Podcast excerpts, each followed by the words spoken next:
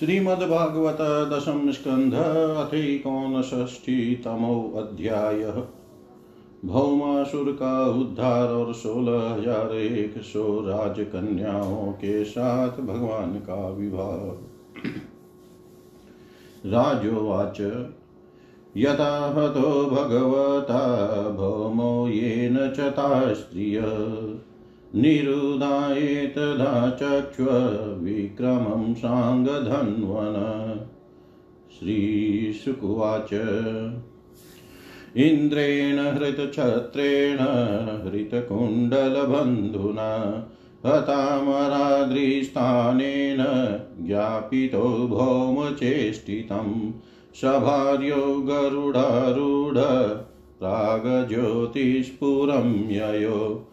गिरिदुर्गैः शस्त्रदुर्गैर्जलाज्ञा नीलदुर्गमम् मूरपाशायुतैर्घोरैर्दृढैः सर्वतावृतम् गदया निर्विभेदाद्रिन् शस्त्रदुर्गाणि शायकै चक्रेणाग्निं जलं वायुं मूरपाशास्तथा शिना।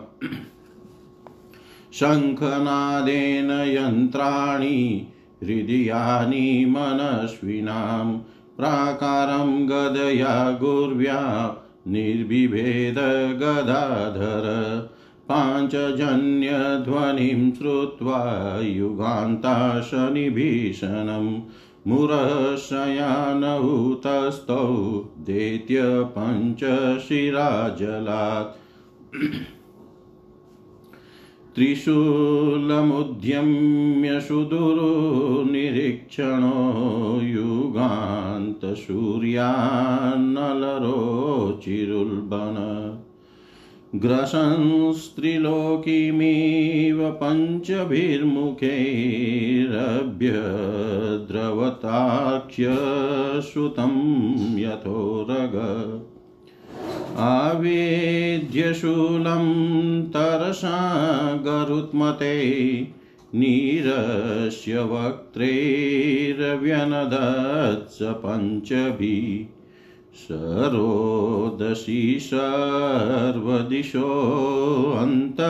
महान् आपूरयन्नण्डकटामणावृणोत् तदा पदवै त्रिशिखं गरुत्मते हरिशराभ्यामभिनत्रिद्यौजसा। मुखे श्रुतं चापि शरेरताडयत्।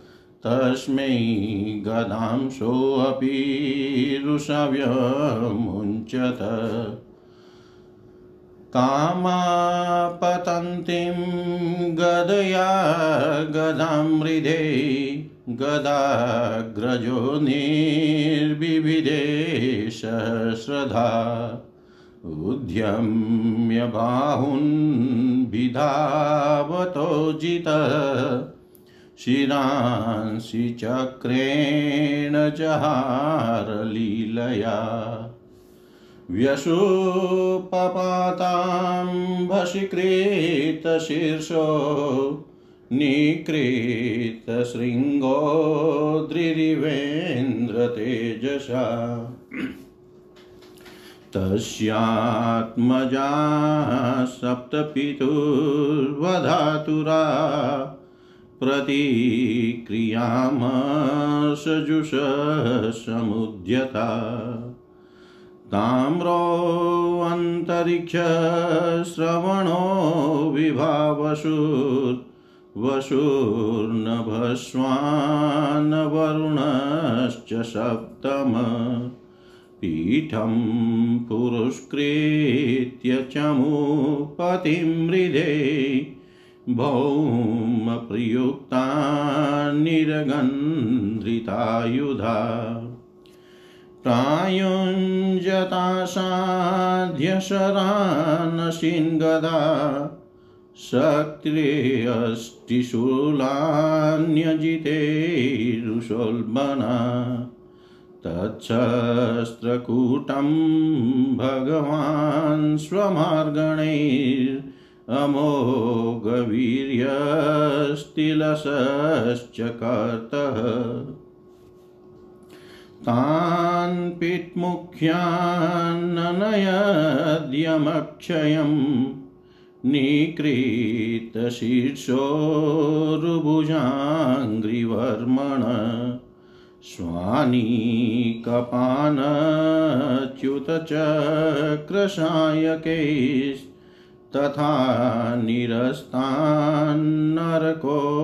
धराश्रुत निरीक्ष्य दुर्मर्शनास्त्रवन्मदैर्गजैपयोधि प्रभवैर्निराक्रम दृष्ट्वा सभार्यं गरुडोपरिस्थितं सूर्योपरिष्टात् सतडिद्घनं यथा। कृष्णं स तस्मै व्यसृजच्छतग्निं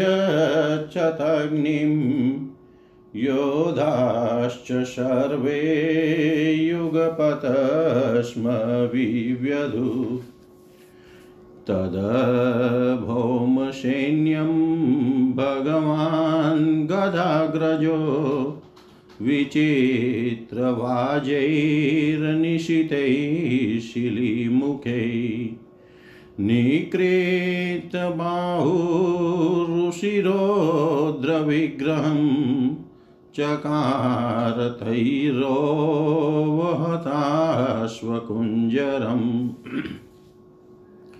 यानि योधैः पर्युक्तानि शस्त्रास्त्राणि कुरुद्वः हरिस्तान्यच्छिन्नतीक्ष्णैः शरैरेकेकशस्त्रिभिः ऊयमानः सुपर्णेन कक्षाभ्यां निघ्नता गजान् गरुत्मता हन्यमानास्तुण्डपक्षनखैर्गजा पुरमेवाविशानार्था नरको युध्ययुध्यत, दृष्ट्वा विद्रावितं सैन्यं गरुडेनार्दितं स्वकम्। तं भौमः प्राहरक्षत्या वज्रप्रतिहतो यत। न कम्पततया विद्धो मालाहत इव द्विप। शूलं भौमौच्युतं हन्तुमादधे वितथोद्यम तद्विसर्गात् पूर्वमेव नरकस्य शिरो हरि अपाहरदगजस्तस्य चक्रेण क्षुरनेमिना। शकुण्डलं चारुकिरीटभूषणं बभौ पृथिव्यां पतितं समुज्ज्वलत् आहेति साध्वे त्र्यशय सुरेश्वरा। माल्यैर्मुकुन्दं विकिरन्तैडिरे ततश्च भूकृष्णमुपेत्य कुण्डलै प्रतप्तजाम्बूनदरत्नभास्वरै स्वैजयन्त्या वनमालयार्पयत् प्राचेतसं छत्रमतो महामणिम्। अस्तौषिदथ विश्वेशं देवि देववरार्चितं प्राञ्जलिः प्रणता राजन् भक्तिप्रवन्नया धिया। भूमिरुवाच नमस्ते देवदेवेश, शङ्खचक्रगदाधर। भक्तिचोपातरूपाय परमात्मन नमोऽस्तु ते। नमः पङ्कजनाभाय, नमः पङ्कजमालिने। नम पङ्कजनेत्राय, नमस्ते पङ्कजाङ्ग्रयै। नमो भगवते तुभ्यं वासुदेवाय विष्णवे पुरुषायादिबीजाय पूर्णबोधाय ते नमः। अजाय जनैस्त्रेऽस्य ब्रह्मणे अनन्तशक्तयै परावरात्मन भूतात्मन परमात्मनं नमोऽस्तु ते। त्वं वै उत्कटं प्रभो तमो निरोधाय विवस्य संवृत।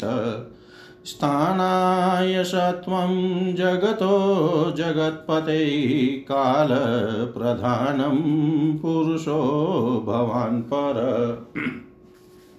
अहं पयोज्योतिरथानिलो नभो मात्राणि देवा मन इन्द्रियाणि कर्तामानित्यखिलं चराचरं त्वयि अद्वितीये भगवनयं भ्रम तस्यात्मजोऽयं तव पादपङ्कजं भीतप्रपन्नातिहरोपसादित। तत पालयेनं कुरु हस्तपङ्कजं शिरस्य मुष्याखिलकल्मषापहं शिरस्य मुष्याखिलकल्मषापहं श्रीशुकुवाच इति भूम्यार्थितो वाग्भिर्भगवान् भक्तिनम्रया दत्त्वाभयं भौमगृहं प्राविशत् सकल अर्धिमत्। तत्र राजन्यकन्यानां षट्सहस्राधिकायुतं भौमाहृतानामविक्रम्य राजभ्यो ददृशे हरि। तं प्रविष्टं स्त्रयो वीक्ष्य, नरवीरं विमोहिता। मनसा वव्रिरेरभीष्टं पतिं देवोपसादितं। भूयात् पतिरयं मह्यं धाता तदनुमोदताम्। इति सर्वा पृथक् कृष्णे भावेन हृदयं दधु। ताः प्राहिणो दद्वार्वतीं सुमृष्टविरजोऽम्बरा। नरयानेर्महाकोशान् रथाश्वान्द्रवीणं महत् ऐरावतकुले भाश्च चतुर्दन्तास्तरश्विन पाण्डुराश्च चतुष्षष्टिं प्रेषयामास केशव। गत्वा सुरेन्द्रभवनं दत्त्वादित्यै च कुण्डलै पूजितस्त्रीदशेन्द्रेण सहेन्द्राण्या च सप्रिय च उदितो भार्ययोत्पाट्य पारिजातं गरुत्मति आरोप्य सेन्द्रान् विबुधान् निर्जित्योपानयत्पुरम् स्थापितः सत्यभामाया गृहोद्यानोपशोभन अन्वगुर्ब्रह्मरास्वर्गात् तद्गन्धाशवलं पटा। यया चानम्य किरीटकोटिभिः पादौ स्पर्शनच्युतम् अर्थसाधनम्। सिद्धार्थयतेन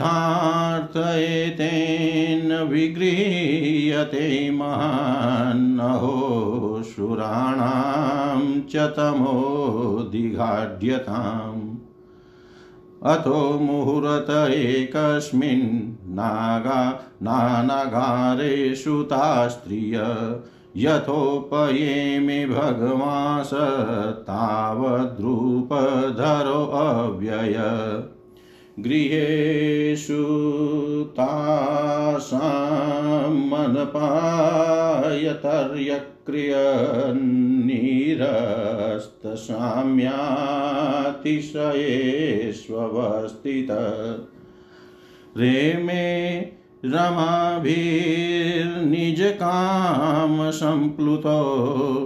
यथेतरोघार्यकमेधिकाश्चरन्।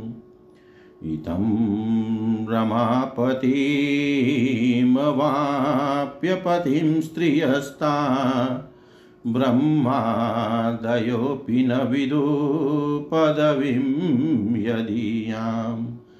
भेयोर्मुदा विरतमेदितयानुराग आशावलोकनवसङ्गमजल्पलज्जा प्रत्युदगमासनवरारोहणपादशौच। ताम्बूलविश्रमणवीजनगन्धमाल्यै।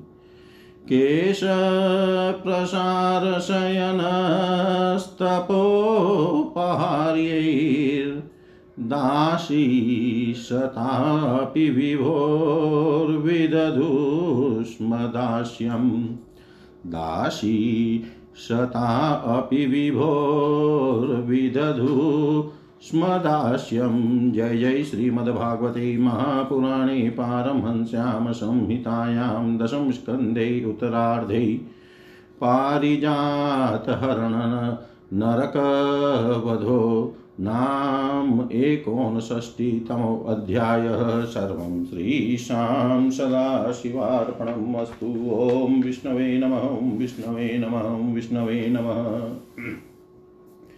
एकोनष्टीतमो अध्याय भौमासुर का उद्धार और सोलह हज़ार एक सौ राजकन्याओं के साथ भगवान का विवाह, हिंदी भावार्थ। राजा परीक्षित ने पूछा, भगवान भगवान श्री कृष्ण ने भौमासुर को जिसने उन स्त्रियों को बंदी गृह में डाल रखा था, क्यों और कैसे मारा?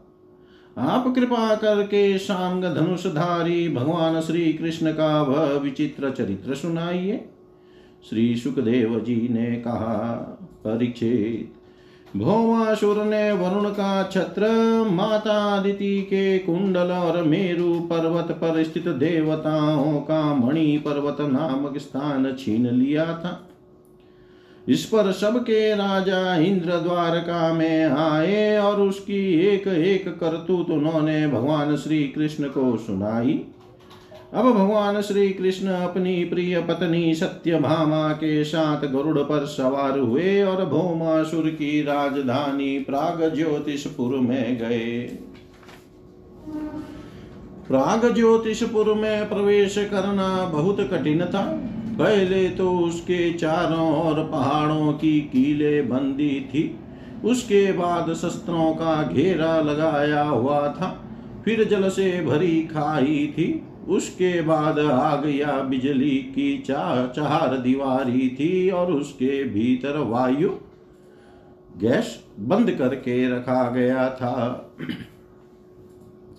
इससे भी भीतर मुरदैत्य ने नगर के चारों ओर अपने दस हज़ार घोर एवं सुदृढ़ फंदे जाल बिछा रखे थे।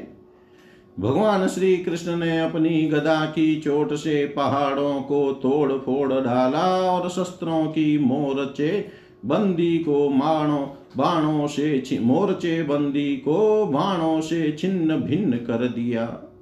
चक्र के द्वारा अग्नि, जल और वायु की चार दीवारियों को तहस नहस कर दिया और मुर दैत्य के फंदों को तलवार से काट कूट कर अलग रख दिया। जो बड़े बड़े यंत्र मशीनें वहाँ लगी हुई थी, उनको तथा वीर पुरुषों के हृदय को शंखनाद से विदीर्ण कर दिया और नगर के परकोटे को गदाधर भगवान ने अपनी भारी गदा से ध्वंस कर डाला। भगवान के पांचजन्य शंख की ध्वनि प्रलय कालीन बिजली की कड़क के समान महाभयंकर थी। उसे सुनकर मुरदैत्य की नींद टूटी और वह बाहर निकल आया। उसके पाँच सिर थे और अब तक वह जल के भीतर सो रहा था। वह दैत्य प्रलय कालीन सूर्य और अग्नि के समान प्रचंड तेजस्वी था। वह इतना भयंकर था कि उसकी और आँख उठाकर देखना भी आसान काम नहीं था। उसने त्रिशूल उठाया और इस प्रकार भगवान की ओर दौड़ा, जैसे सांप गरुड़ जी पर टूट पड़े। उस समय ऐसा मालूम होता था मानो वह अपने पाँचों मुखों से त्रिलोकी को निगल जाएगा। उसने अपने त्रिशूल को बड़े वेग से घुमाकर गरुड़ जी पर चलाया और फिर अपने पाँचों मुखों से घोर सिंहनाद करने लगा। उसके सिंहनाद का महान शब्द पृथ्वी, आकाश, पाताल और दसों दिशाओं में फैलकर सारे ब्रह्मांड में भर गया। भगवान श्री कृष्ण ने देखा कि मूर्दित्य का त्रिशूल गरुड़ की और बड़े वेग से आ रहा है। तब अपना हस्त कौशल दिखाकर फुर्ती से उन्होंने दो बाण मारे, जिनसे वह त्रिशूल कटकर तीन टुक हो गया।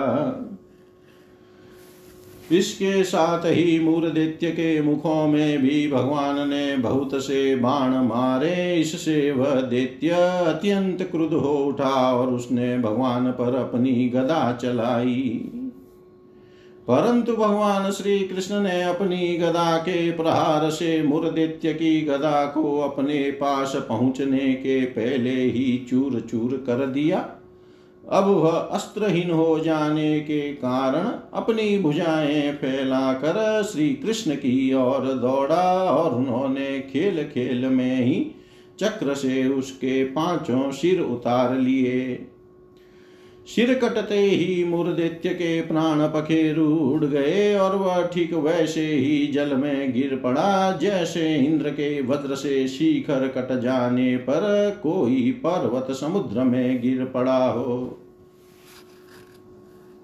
मूर्देत्य के सात पुत्र थे। ताम्र, अंतरिक्ष, श्रवण, विवाह, वसु वसु, नभस्वान और अरुण। ये अपने पिता की मृत्यु से अत्यंत शोकाकुल हो उठे और फिर बदला लेने के लिए क्रोध से भरकर शस्त्रास्त्र से सुसज्जित हो गए तथा पीठ नामक दैत्य को अपना सेनापति बनाकर भौमासुर के आदेश से कृष्ण पर चढ़ाए। वे वहाँ आकर बड़े क्रोध से भगवान श्री कृष्ण पर बाण, खड़ग, गदा, शक्ति, रिष्टि और त्रिशूल आदि प्रचंड शस्त्रों की वर्षा करने लगे। परीक्षित भगवान की शक्ति अमोघ और अनंत है। उन्होंने अपने बाणों से उनके कोटि कोटि शस्त्रास्त्र तिल तिल करके काट गिराए। भगवान के शस्त्र प्रहार से सेनापति पीठ और उसके साथी देत्यों के सिर जांगे भुजा, पैर और कवच कट गए और उन सभी को भगवान ने यमराज के घर पहुँचा दिया। जब पृथ्वी के पुत्र नरकासुर, भौमासुर ने देखा कि भगवान श्री कृष्ण के चक्र और मानों से हमारी सेना और सेनापतियों का संहार हो गया तब उसे असह्य क्रोध हुआ। वह समुद्र तट पर पैदा हुए। बहुत से मद वाले हाथियों की सेना लेकर नगर से बाहर निकला। उसने देखा कि भगवान श्री कृष्ण अपनी पत्नी के साथ आकाश में गरुड़ पर स्थित है। जैसे सूर्य के ऊपर बिजली के साथ वर्षा कालीन श्याम मेघ शोभायमान हो। भोमासुर ने स्वयं भगवान के ऊपर शतकनी नाम की शक्ति चलाई और उसके सब सैनिकों ने भी एक ही साथ उन पर अपने अपने अस्त्र शस्त्र छोड़े। अब भगवान श्री कृष्ण भी चित्र विचित्र पंख वाले तीखे तीखे मान चलाने लगे। इससे उसी समय भोमासुर के सैनिकों की भुजाएँ जांगे गर्दन और धड़ कट कट कर गिरने लगे, हाथी और घोड़े भी मरने लगे। परीक्षित भोमासुर के सैनिकों ने भगवान पर जो जो अस्त्र शस्त्र चलाए थे, उनमें से प्रत्येक को भगवान ने तीन तीन तीखे बाणों से काट गिराया। उस समय भगवान श्री कृष्ण गरुड़ जी पर सवार थे और गरुड़ जी अपने पंखों से हाथियों को मार रहे थे। उनकी चौंच पंख और पंजों की मार से हाथियों को बड़ी पीड़ा हुई और वे सब के सब आर्त होकर युद्ध भूमि से भाग कर नगर में घुस गए। अब वहाँ अकेला भोमासुर ही लड़ता रहा। जब उसने देखा कि गरुड़ जी की मार से पीड़ित होकर मेरी सेना भाग रही है, तब उसने उन पर वह शक्ति चलाई जिसने वज्र को भी विफल कर दिया था। परंतु उसकी चोट से पक्षीराज गरुड़ तनिक भी विचलित न हुए। मानो किसी ने मतवाले गजराज पर फूलों की माला से प्रहार किया हो। अब भौमासुर ने देखा कि मेरी एक भी चाल नहीं चलती। सारे उद्योग विफल होते जा रहे हैं। तब उसने श्री कृष्ण को मार डालने के लिए एक त्रिशूल उठाया। परंतु उसे अभी वह छोड़ भी न पाया था कि भगवान श्री कृष्ण ने छूरे के समान तीखी धार वाले चक्र से हाथी पर बैठे हुए भौमासुर का सिर काट डाला। उसका जगमगाता हुआ सिर कुंडल और सुंदर किरीट के सहित पृथ्वी पर गिर पड़ा। उसे देख कर भौमासुर के सज्ञे संबंधी हाय हाय पुकार उठे। ऋषि लोग साधु साधु कहने लगे, और देवता लोग भगवान पर पुष्पों की वर्षा करते हुए स्तुति करने लगे। अब पृथ्वी भगवान के पास आई। उसने भगवान श्री कृष्ण के गले में वैजयंती के साथ वनमाला पहना दी, और अदिति माता के जगमगाते हुए कुंडल, जो तपाए हुए सोने के एवं रत्न जटित थे भगवान को दे दिया दे दिए तथा वरुण का छत्र और साथ ही एक महामणि भी उनको दी। राजन, इसके बाद पृथ्वी देवी बड़े बड़े देवताओं के द्वारा पूजित विश्वेश्वर भगवान श्री कृष्ण को प्रणाम करके हाथ जोड़कर भक्ति भाव भरे हृदय से उनकी स्तुति करने लगी। पृथ्वी देवी ने कहा शंख चक्र गदाधारी देव देवेश्वर मैं आपको नमस्कार करती हूँ। परमात्मन, आप अपने भक्तों की इच्छा पूर्ण करने के लिए उसी के अनुसार रूप प्रकट किया करते हैं। आपको मैं नमस्कार करती हूँ। प्रभो, आपकी नाभि से कमल प्रकट हुआ है। आप कमल की माला पहनते हैं। आपके नेत्र कमल से खिले हुए और शांतिदायक हैं।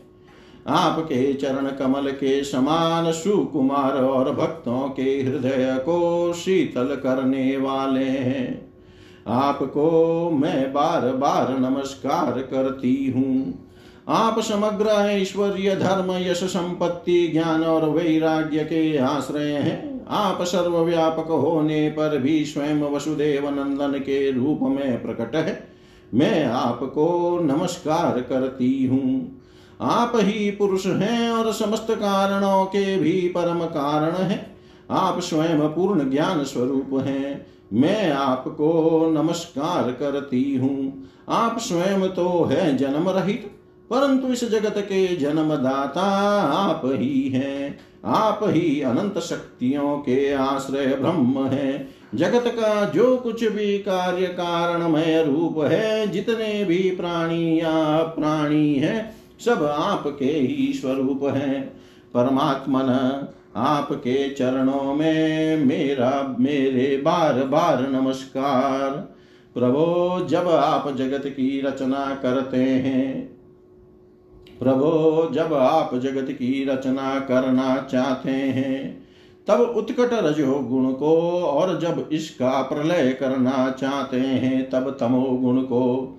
तथा जब इसका पालन करना चाहते हैं, तब सत्व गुण को स्वीकार करते हैं।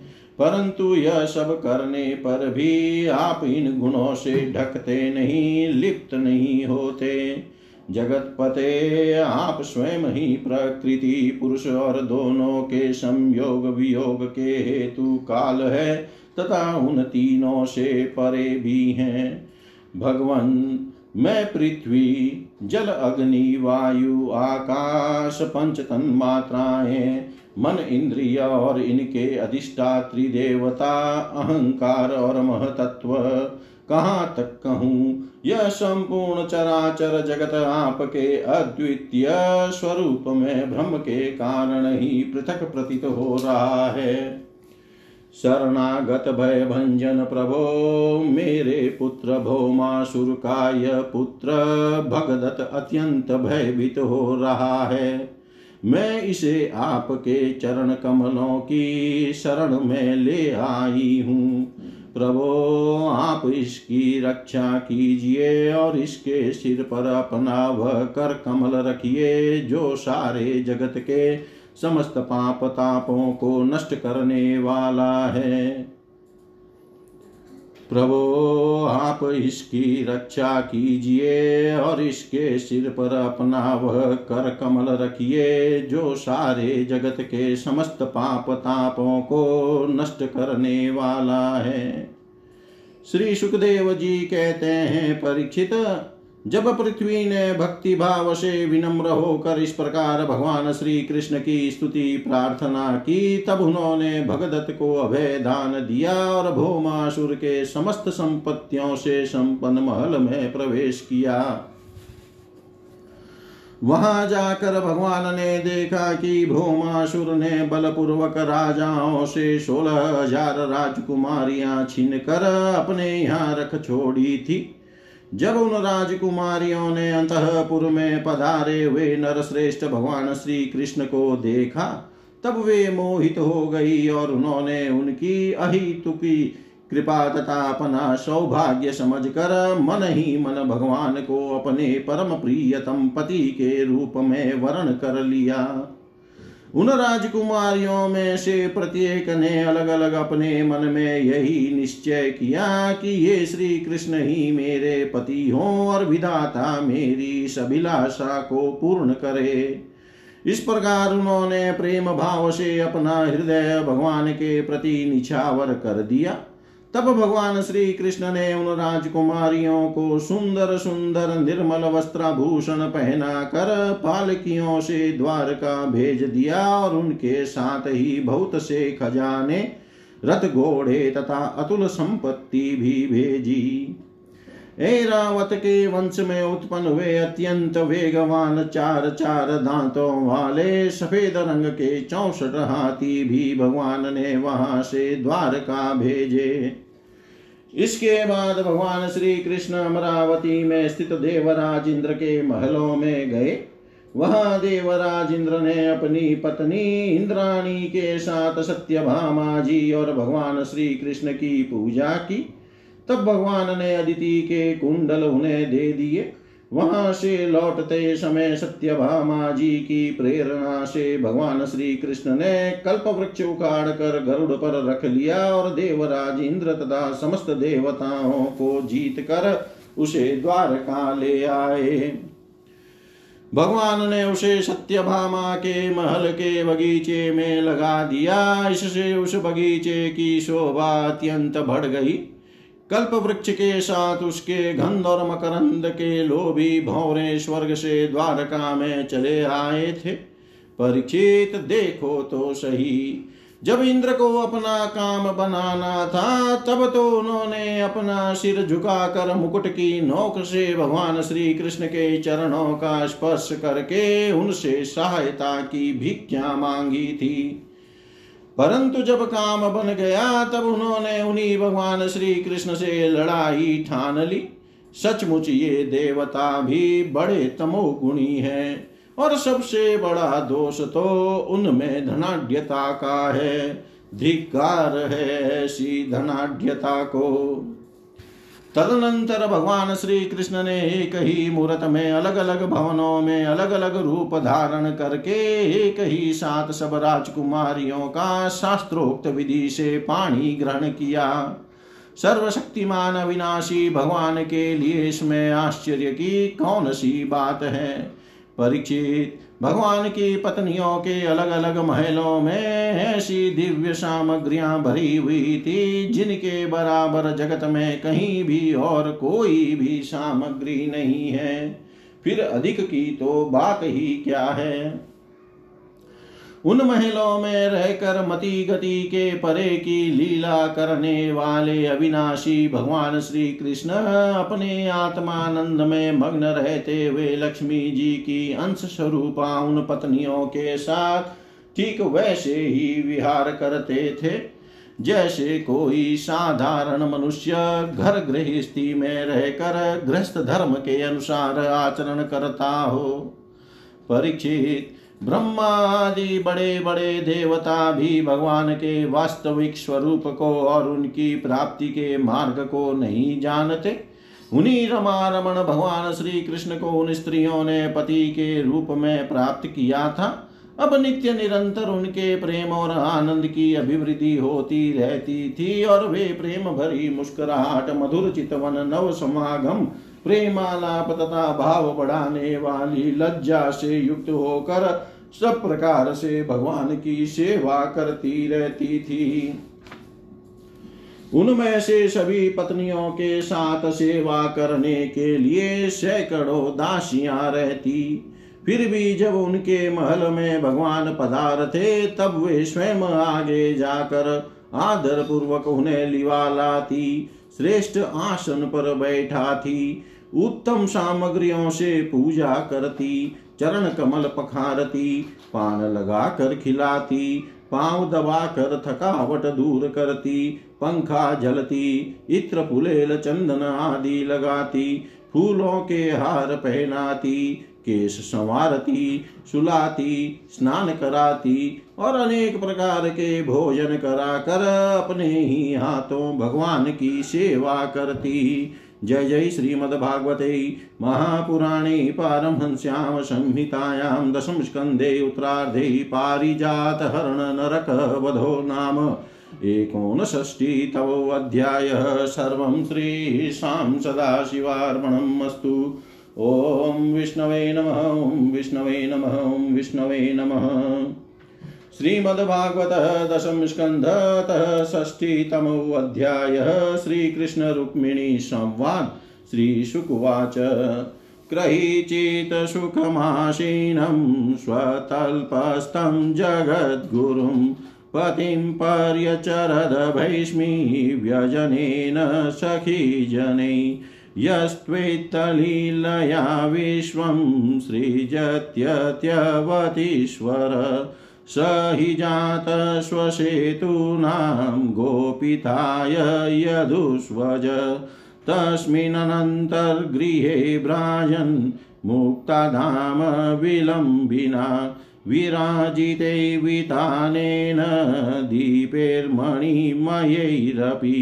मल्लिकादामभिपुष्पे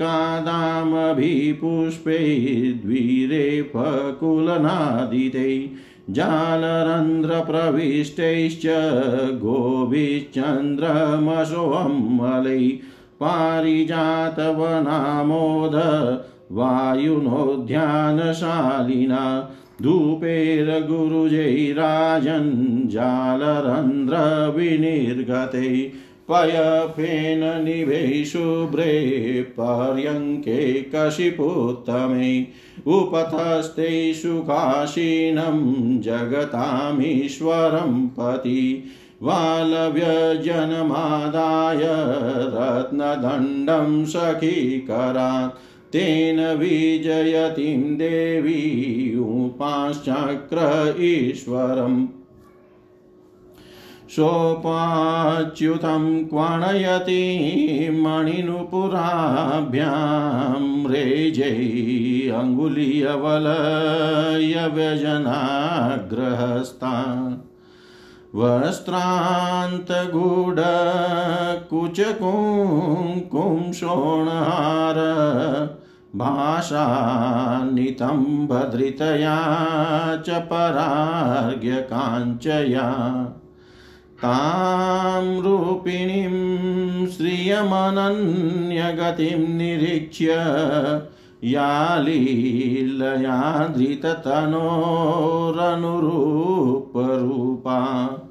प्रीतस्मयनलककुण्डलनिष्ककण्ठ वक्त्रोल्लसितस्मितसुधां हरिराबभाषे श्रीभगवानुवाच राजपुत्री ईप्सिता भूपैर्लोकपालविभूतिभिः मानुभावै श्रीमद्भिरूपौदार्यबलोर्जितै तान् प्राप्तानर्थिनो हित्वा चेद्यादीन् स्मरधुर्मदान् दता भ्रात्रा स्वपित्रा च कस्मानो ववृषे समान् राजभ्यो बिभ्यत शुभ्रु समुद्रं शरणं गतान् बलवद्भिः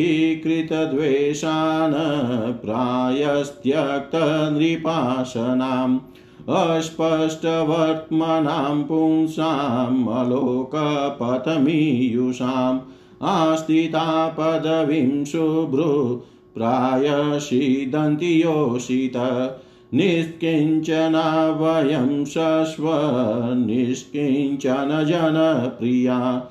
तस्मात् प्रायेण न याढ्या, माँ भजन्ति सुमध्यमे। ययोरात्मसमं वीतं जन्मैश्वर्याकृतिर्भव, तयोर्विवाहो मेत्री च नोतमादमयो क्वचित् वैधर्व्यै तद्विज्ञाय त्वया दीर्घसमीक्षया वृथा वयं गुणैर्हीना भिक्षुभिश्लाघिता मुदा अथात्मनो अनुरूपं वै भजस्व क्षत्रियसभम् येन त्वामाशिषसत्या इयामुत्र च लप्स्यसे चेद्यशाल्वजरासन्ध दन्तवक्त्रादयो नृपा।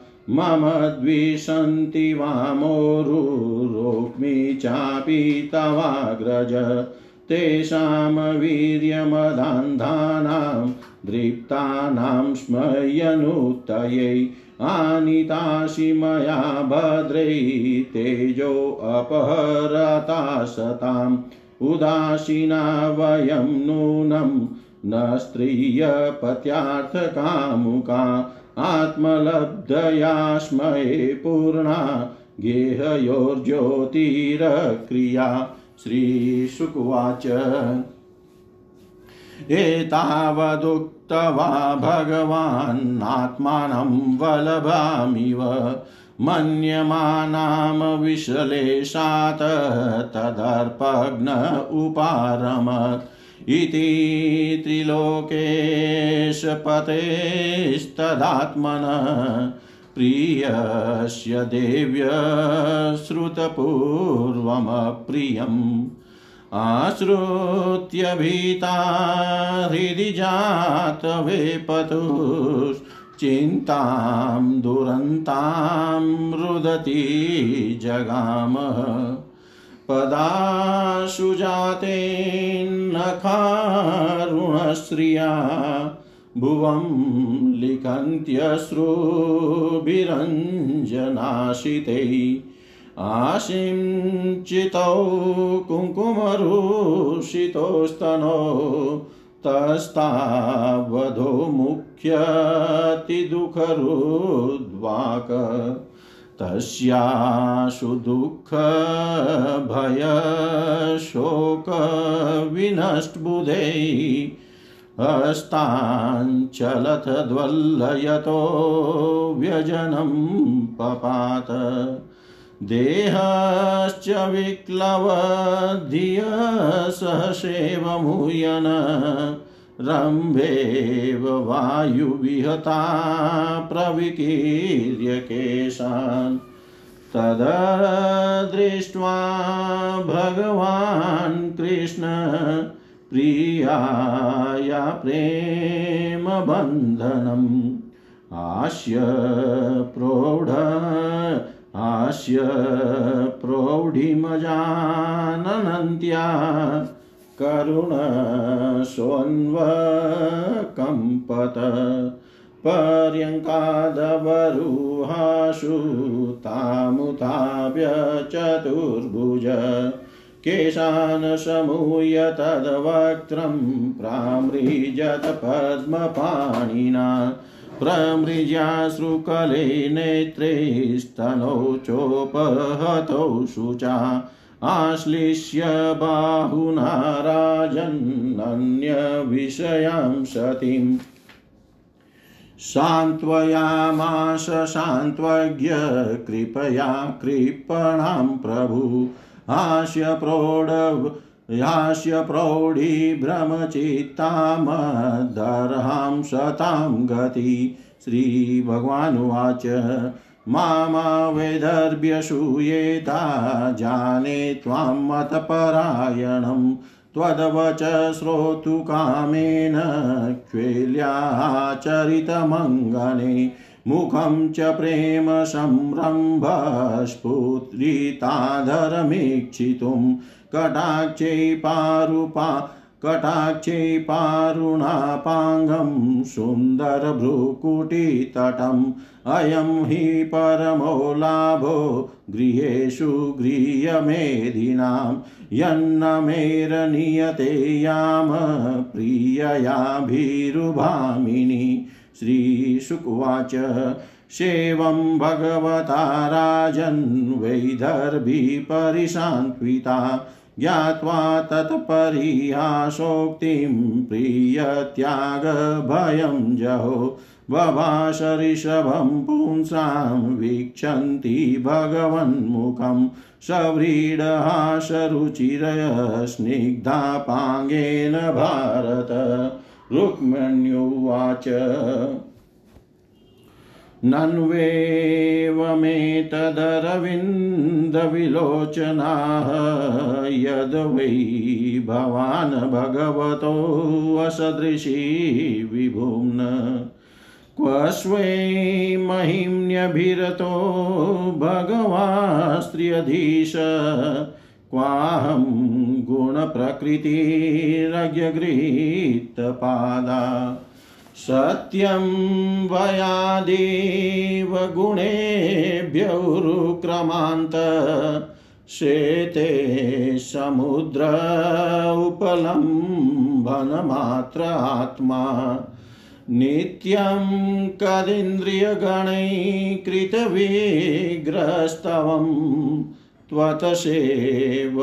नृपपदं विदुतं तमोन्धम त्वत्पादपद्मं मकरन्दजुषां मुनीनां वर्त्मा स्फुटं नृपशुभिर्ननु दुर्विभाव्यम् यस्मादलौकिकमिवेहितमीश्वरस्य भूमस्तवेहितमतोऽनुये भवन्तम्। निष्किञ्चनो ननुभवान्न यतोऽस्ति किञ्चिद। यस्मै बलिं बलिभुजोऽपि हरन्त्यजाद्या न त्वा विदिन्त्य श्रुत्रिपोऽन्तकमाड्यन्तान्धा प्रेष्ठो भवान् बलिभुजमपि ते पितुभ्यम् त्वं वै समस्तपुरुषार्थमयफलात्मा यदवाञ्छया सुमतयो विसृजन्ति कृत्स्नम्। तेषां विभो समुचितो भवतः समाज। पुंसस्त्रियाश्च रतयो सुखदुःखिनोर्न। त्वं न्यस्तदण्डमुनिभिर्गदितानुभाव आत्मात्मदश्च जगतामिति मे वृतोषि हित्वा भवद्भ्रुव उदिर उदिरितकालवेग ध्वस्ता शिशोऽब्जभवना कपतीन् कुतोऽन्यै। जाड्यं वचस्तव गदाग्रजयस्तु भूपान् विद्राव्यशाङ्गनिनदेञ्जहर्थ माँ त्वं सिंहो यथाश्वबलिमीश पशून् स्वभागं तेभ्यो भयात् यदुदधिं शरणं प्रपन्न।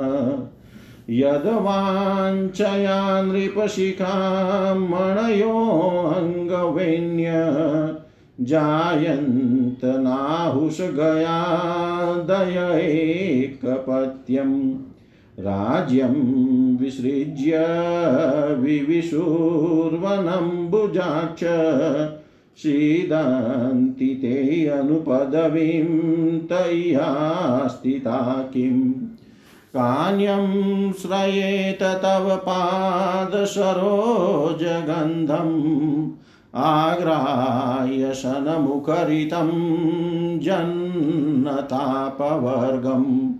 लक्ष्म्यालयं त्वविगणय गुणालयस्य मत्यां सदोरुभयमर्थविवेक्तदृष्टिः त्वं त्वानुरूपमजं तं तं त्वानुरूपं भजं जगतामधीशम्। आत्मानमत्र च परत्र च कामपुरं। स्यान्मे त्वाङ्घ्रीरणं श्रुतिभिर्ब्रह्मन्त्या यो वै भजन्तमुपयात्यनृतापवर्ग। तस्याशुरच्युत नृपा भवतोपदिष्टा स्त्रीणां गृहेषु खर्गोष्वबिडालभृत्या यत्कर्णमूलं मरिकर्षणनोपयायात् युष्मत्कथामृडवीरीरचस गीता त्वकश्मशुरो मणखकेशशपिनधमन्तम् माशास्तिरक्तकृमिविटकपीतवातम् जीवच्छवं भजति कान्तमतिर्विमूढा या ते पदाब्जमकरन्दमजिघ्रति स्त्री अस्त्वाम्बुजाक्ष मम ते चरणानुराग। आत्मनरतस्य मयि चानतिरिक्तदृष्टै यर्ह्यास्य हृदय उपातरजोऽतिमात्रो मामीक्षसे तदुहन परमानुकम्पा। नेवालिकमहं मन्ये वचस्ते मधुसूदन अम्बाया इव हि प्राय कन्याया स्यादरति क्वचित् व्यूढायाश्चापि पुंशल्या मनोऽभ्येति नवं नवं बुधौ असतीं न बिभ्र्यात् तामभिब्रुदुभयच्युत श्रीभगवानुवाच साध्वेत श्रोतु कामेस्त्वं राजपुत्री प्रलम्बिता। मयोदितं यदनवाथ सर्वं तत्सत्यमेव हि। यान यान कामयसे कामान् मय्यकामाय भामिनि। सन्ति एकान्तभक्तायास्तव कल्याणि नित्यदा। उपलब्धं पतिप्रेम पातिव्रत्यं च ते नघै। यद्वाक्यैश्चाल्यमाणाया न धीर्मयपकर्षिता। ये माँ भजन्ति दाम्पत्यै तपसा व्रतचर्यया। कामात्मानोऽपवर्गे सम्मोहिता मम मायया। माँ प्राप्य मानिन्यपवर्गसम्पदं वाञ्छन्ति ये सम्पद एव तत्पतिम्। ते मन्दभाग्या निरयेऽपि ये नृणां मात्रात्मकत्वान्निरयसु सङ्गम दिष्टया गृहेश्वर्यशकृन्मयि त्वया कृतानुवृत्तिर्भवमोचनिखलै। सुदुष्कराशो सुतरां दुराशिषो याशुम्भराया निकृतिं जुषस्त्रिया। न त्वादृशीं प्रणयिनीं गृहिणीं गृहेषु पश्यामि मानिन्य पश्यामि मानिन्यै यथा स्वविवाहकाले। प्राप् न त्वादृशीं प्रणयिनीं गृहिणीं गृहेषु पश्यामि मानिनी ययस्वविवाहकाले नृपानवगणय रहो हरो मे प्रस्तापितो द्विज उपसृत शतकथस्य भ्रातुर्विरूपकरणं युधिनिर्जितस्य प्रोदवाह पर्वणि च तदवधमक्षगोष्ठ्याम् दुःखं समुत्थं सहोऽस्मदयोगभीत्या नैवाब्रवी किमपि तेन वयं जितास्ते दूतस्त्वयात्मलभनैः सुविविक्तमन्त्र प्रस्तापितो मयि चिरायति शून्यमेतत्। मत्वा जिहासैदमङ्गमनन्ययोग्यं तिष्ठेत तत्त्वयि तिष्ठेत तत्त्वयि वयं प्रतिनन्दयाम।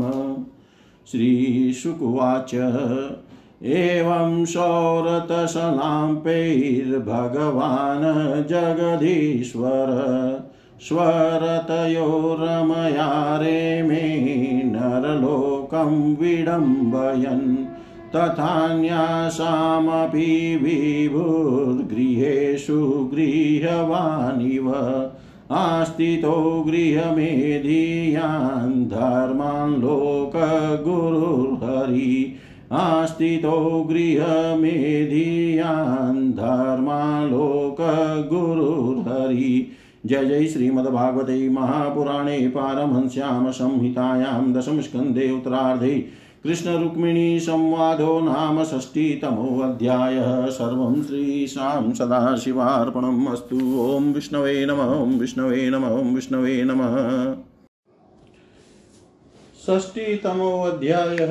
कृष्ण रुक्मिणी संवाद हिंदी भावार्थ, श्री सुखदेव जी कहते हैं। परीक्षित एक दिन समस्त जगत के परम पिता और ज्ञानदाता भगवान श्री कृष्ण रुक्मिणी जी के पलंग पर आराम से बैठे हुए थे। भीष्मक नंदिनी श्री रुक्मिणी जी सखियों के साथ अपने पति देव की सेवा कर रही थी, उन्हें पंखा जल रही थी। परीक्षित जो सर्वशक्तिमान भगवान खेल खेल में ही इस जगत की रचना, रक्षा और प्रलय करते हैं, वही अजन्मा प्रभु अपनी बनाई हुई धर्म मर्यादाओं की रक्षा करने के लिए यदुवंशियों में अवतीर्ण हुए हैं। रुक्मिणी जी का महल बड़ा ही सुंदर था। उसमें ऐसे ऐसे चंदोवे तले हुए थे, जिनमें मोतियों की लड़ियों की झालरें लटक रही थी। मणियों के दीपक जगमगा रहे थे। बेला चमेली के फूल और हार मह मह महक रहे थे। फूलों पर झुंड के झुंड भौरे गुंजार कर रहे थे।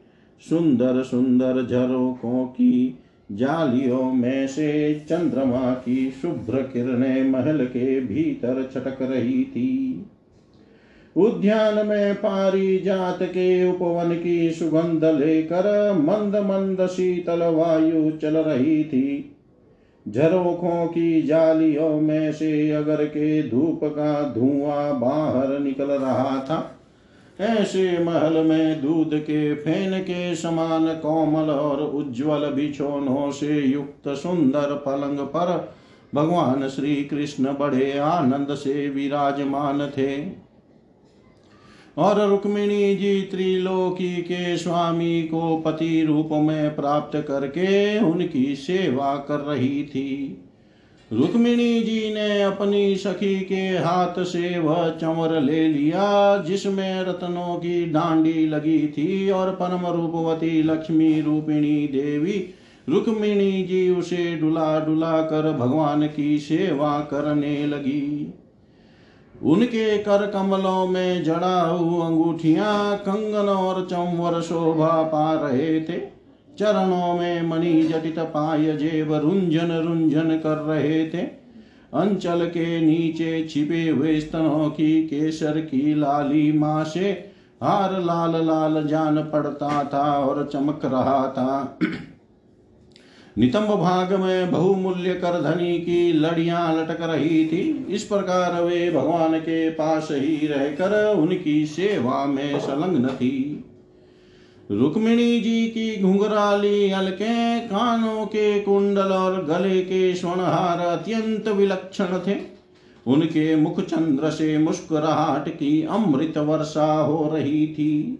ये रुक्मिणी जी अलौकिक रूप लावण्यवती लक्ष्मी जी ही तो हैं। उन्होंने जब देखा कि भगवान ने लीला के लिए मनुष्य का सा शरीर ग्रहण किया है तब उन्होंने भी उनके अनुरूप रूप प्रकट कर दिया। भगवान श्री कृष्ण यह देख कर बहुत प्रसन्न हुए कि रुक्मणी जी मेरे परायण है, मेरी अनन्य प्रेयसी है। तब उन्होंने बड़े प्रेम से मुस्कुराते हुए उनसे कहा, भगवान श्री कृष्ण ने कहा, राजकुमारी बड़े बड़े नरपति जिनके पास लोकपालों के समान ऐश्वर्य और संपत्ति है, जो बड़े महानुभाव और श्रीमान है, तथा सुंदरता, उदारता और बल में भी बहुत आगे बढ़े हुए हैं। तुमसे विवाह करना चाहते थे। तुम्हारे पिता और भाई भी उन्हीं के साथ तुम्हारा विवाह करना चाहते थे। यहाँ तक कि उन्होंने वागदान भी कर दिया था।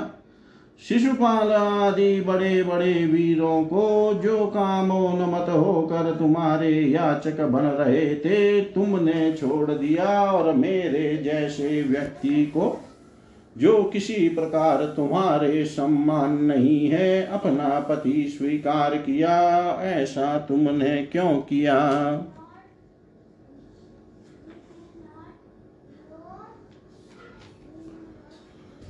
सुंदरी देखो हम जरासंध आदि राजाओं से डरकर समुद्र की शरण में आ बसे हैं। बड़े बड़े बलवानों से हमने वैर बाँध रखा है।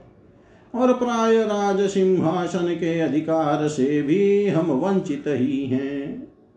सुंदरी, हम किस मार्ग के अनुयायी हैं? हमारा कौन सा मार्ग है? यह भी लोगों को अच्छी तरह मालूम नहीं है।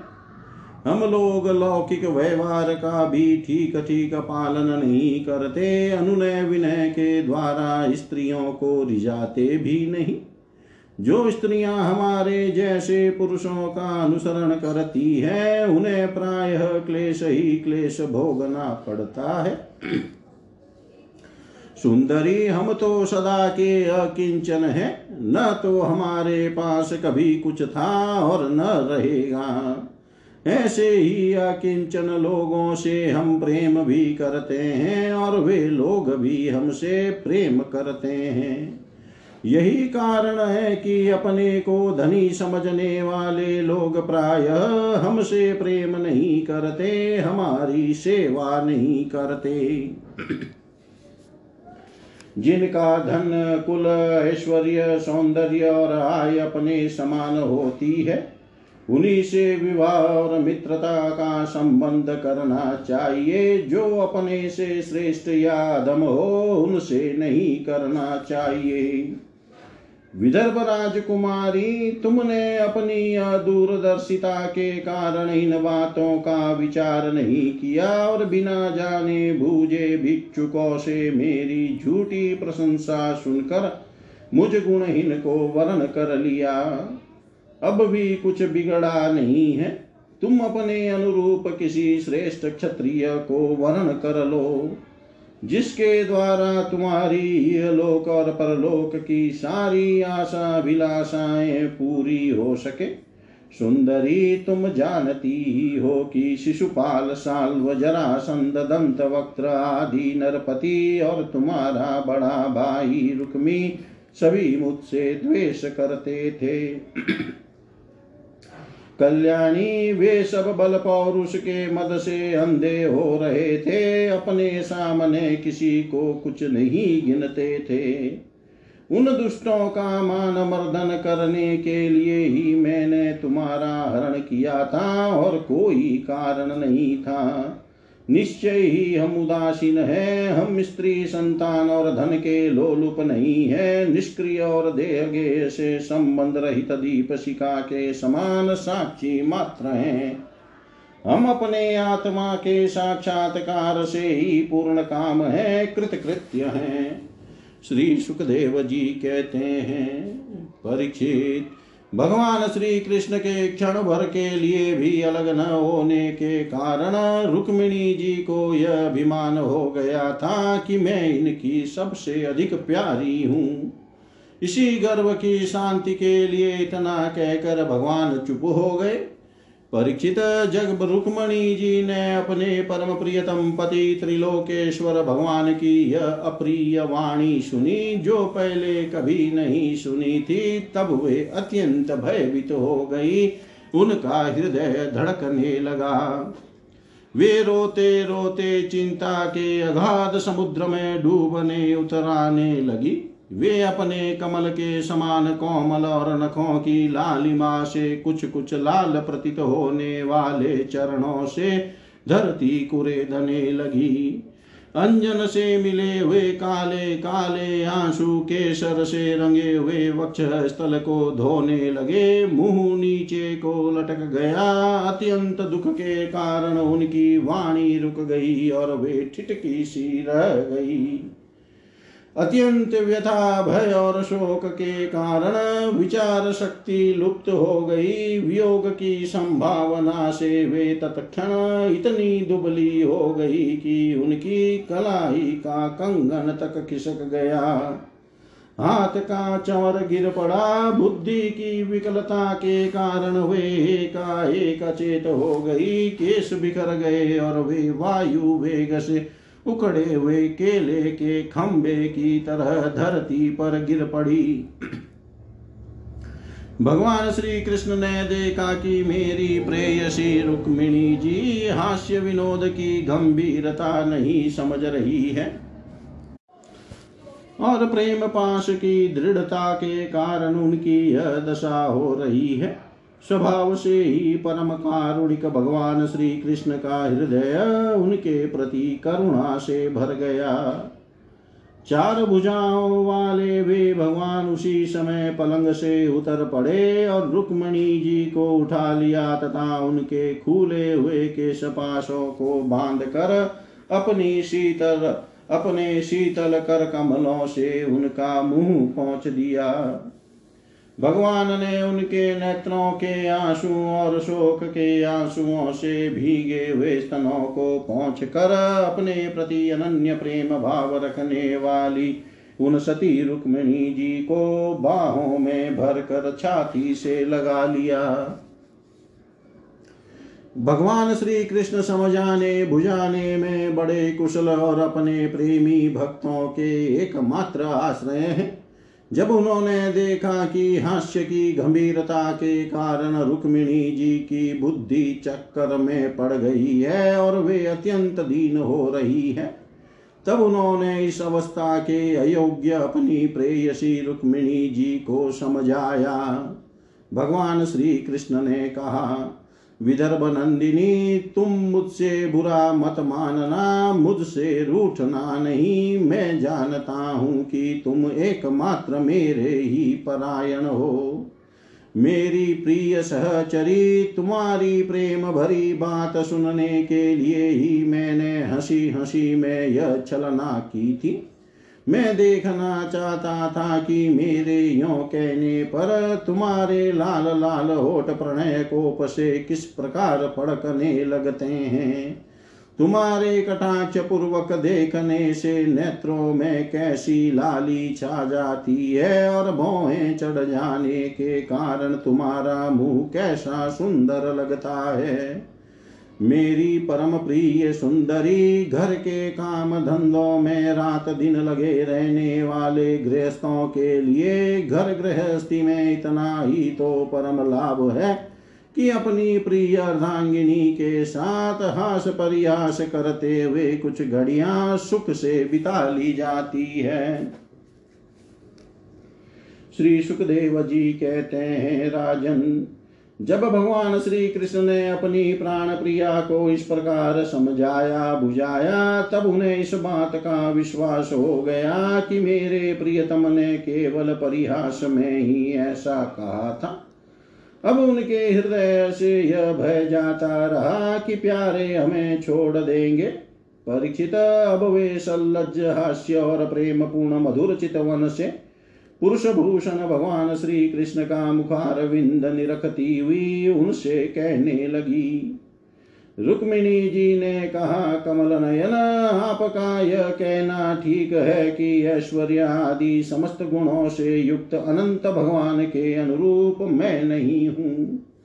आपकी समानता में किसी प्रकार नहीं कर सकती। कहा तो अपनी अखंड महिमा में स्थित तीनों गुणों के स्वामी तथा ब्रह्मा आदि देवताओं से सेवित आप भगवान?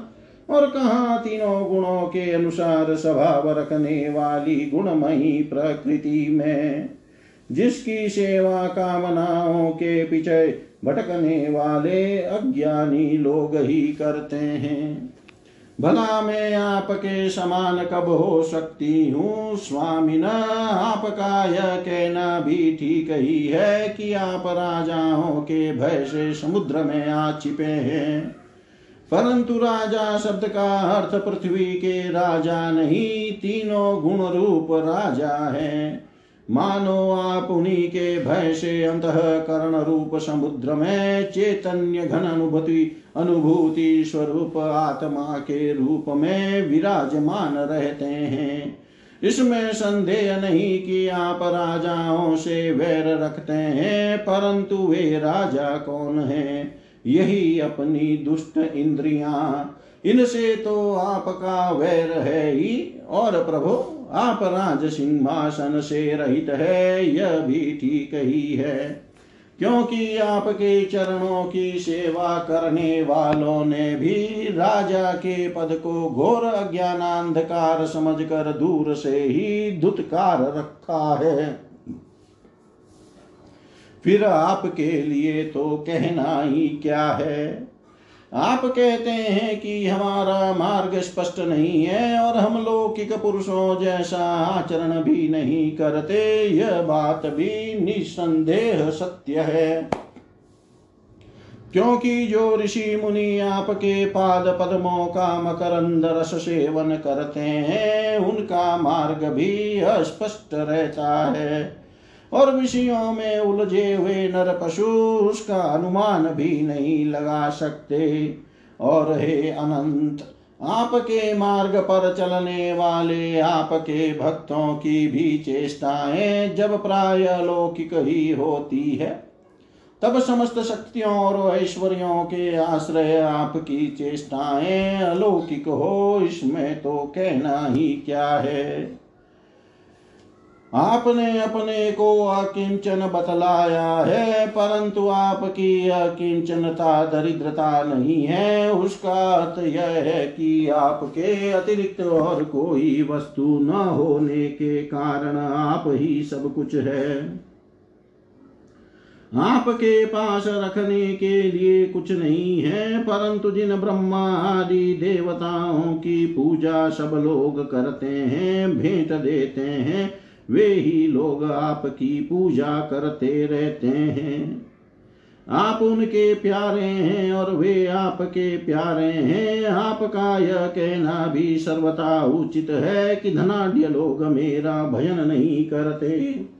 जो लोग अपनी धनाढ़ता के अभिमान से अंधे हो रहे हैं और इंद्रियों को तृप्त करने में ही लगे हैं वे न तो आपका भजन सेवन ही करते हैं और न तो यह जानते हैं कि आप मृत्यु के रूप में उनके सिर पर सवार हैं।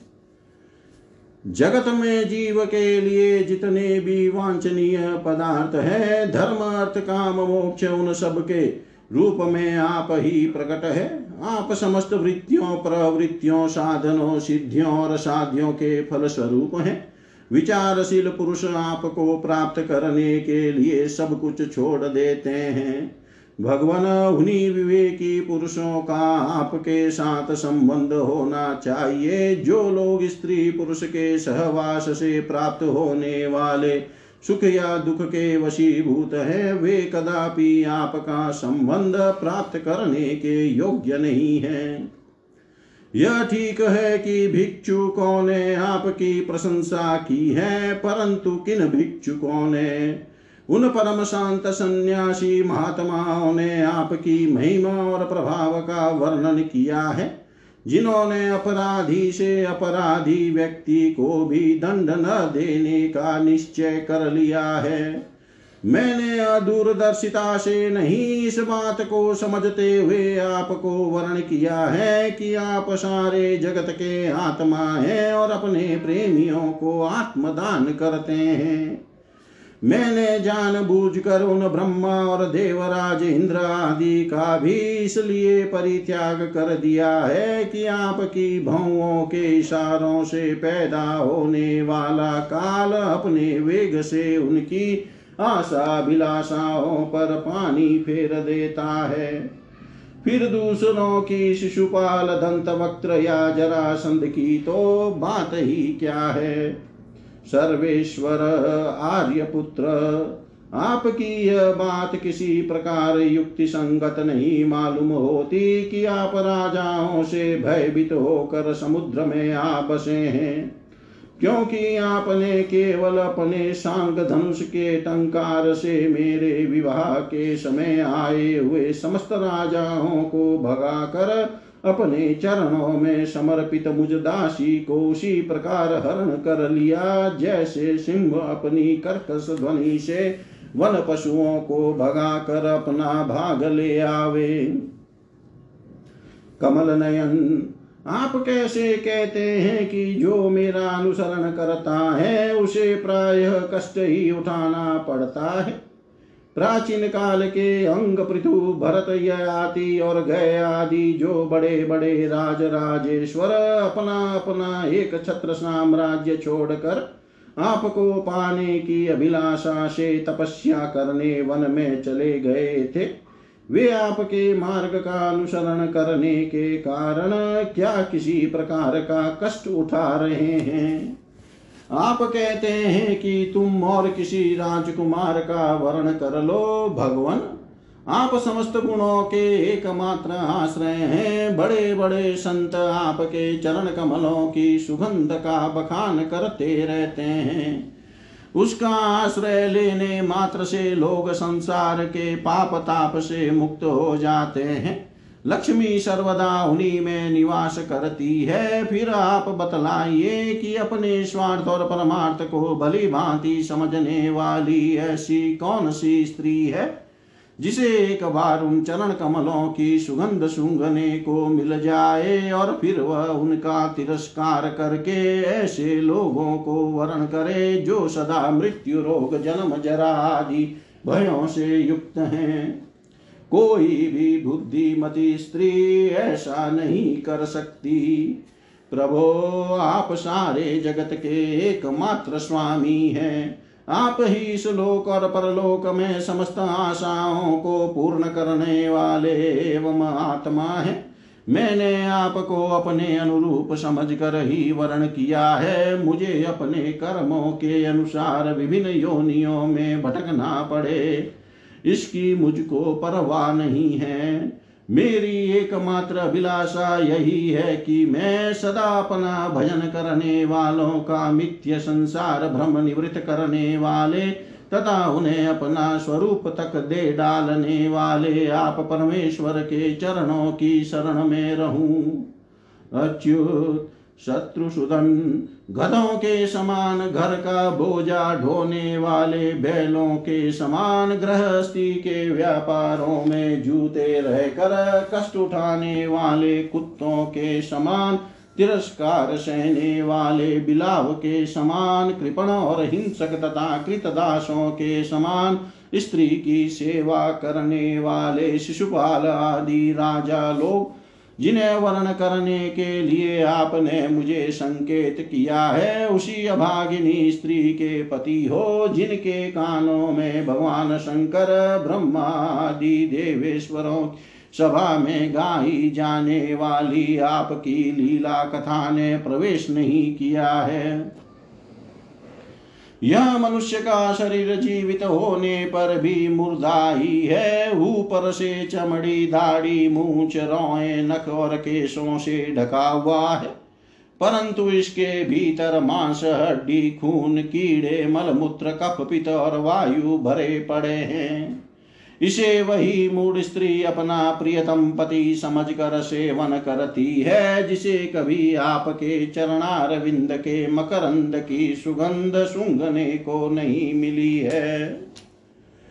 कमल नयन, आप आत्मा राम है। मैं सुंदरी अथवा गुणवती हूँ, पर इन बातों पर आपकी दृष्टि नहीं जाती। अतः आपका उदासीन रहना स्वाभाविक है, फिर भी आपके चरण कमलों में मेरा सुदृढ़ अनुराग हो। यही मेरी अभिलाषा है। जब आप इस संसार की अभिवृद्धि के लिए उत्कट रजो गुण स्वीकार करके मेरी ओर देखते हैं, तब वह भी आपका परम अनुग्रह ही है। मधुसूदन आपने कहा कि किसी अनुरूप वर को वर्ण कर लो, मैं आपकी इस बात को भी झूठ नहीं मानती। क्योंकि कभी कभी एक पुरुष के द्वारा जीती जाने पर भी काशी नरेश की कन्या अम्बा के समान किसी किसी की दूसरे पुरुष में भी प्रीति रहती है।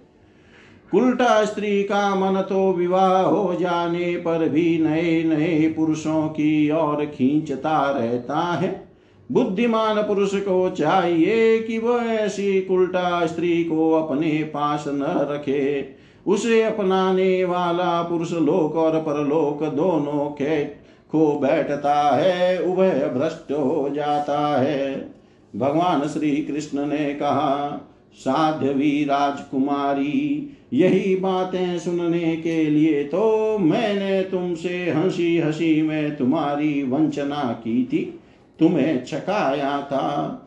तुमने मेरे वचनों की जैसी व्याख्या की है, वह अक्षरश सत्य है। सुंदरी, तुम मेरी अनन्य प्रेयसी हो। मेरे प्रति तुम्हारा अनन्य प्रेम है, तुम मुझसे जो जो अभिलाषाएँ करती हो, वे तो तुम्हें सदा सर्वदा प्राप्त ही है। और यह बात भी है कि मुझसे की हुई अभिलाषाएँ सांसारिक कामनाओं के समान बंधन में डालने वाली नहीं होती, बल्कि वे समस्त कामनाओं से मुक्त कर देती है। पुण्यमयी प्रिय, मैंने तुम्हारा पति प्रेम और पातिव्रत्य भी भली भांति देख लिया। मैंने उल्टी सीधी बात कह कह कर तुम्हें विचलित करना चाहा था, परंतु तुम्हारी बुद्धि मुझसे तनिक भी इधर उधर न हुई। प्रिय, मैं मोक्ष का स्वामी हूँ। लोगों को संसार सागर से पार करता हूँ। जो सकाम पुरुष अनेक प्रकार के व्रत और तपस्या करके दाम्पत्य जीवन के विषय सुख की अभिलाषा से मेरा भजन करते हैं, वे मेरी माया से मोहित है। मानिनी प्रिय, मैं मोक्ष तथा संपूर्ण संपदाओं का आश्रय हूँ, अधीश्वर हूँ। मुझ परमात्मा को प्राप्त करके भी जो लोग केवल विषय सुख के साधन संपत्ति की ही अभिलाषा करते हैं, मेरी पराभक्ति नहीं चाहते, वे बड़े मंदभागी हैं। क्योंकि विषय सुख तो नरक में और नरक के ही समान शूकर कुकर आदि योनियों में भी प्राप्त हो सकते हैं। परंतु उन लोगों का मन तो विषयों में ही लगा रहता है, इसलिए उन्हें नरक में जाना भी अच्छा जान पड़ता है। गृहेश्वरी प्राण प्रिय यह बड़े आनंद की बात है कि तुमने अब तक निरंतर संसार बंधन से मुक्त करने वाली मेरी सेवा की है। दुष्ट पुरुष ऐसा कभी नहीं कर सकते। जिन स्त्रियों का चित दूषित कामनाओं से भरा हुआ है और जो अपनी इंद्रियों की तृप्ति में ही लगी रहने के कारण अनेकों प्रकार के छल चंद रचती रहती है, उनके लिए तो ऐसा करना और भी कठिन है। मानिनी, मुझे अपने घर भर में तुम्हारे समान प्रेम करने वाली भार्या और कोई दिखाई नहीं देती। क्योंकि जिस समय तुमने मुझे देखा न था, केवल मेरी प्रशंसा सुनी थी। उसी, उस समय भी अपने विवाह में आए हुए राजाओं की उपेक्षा करके ब्राह्मण के द्वारा मेरे पास गुप्त संदेश भेजा था।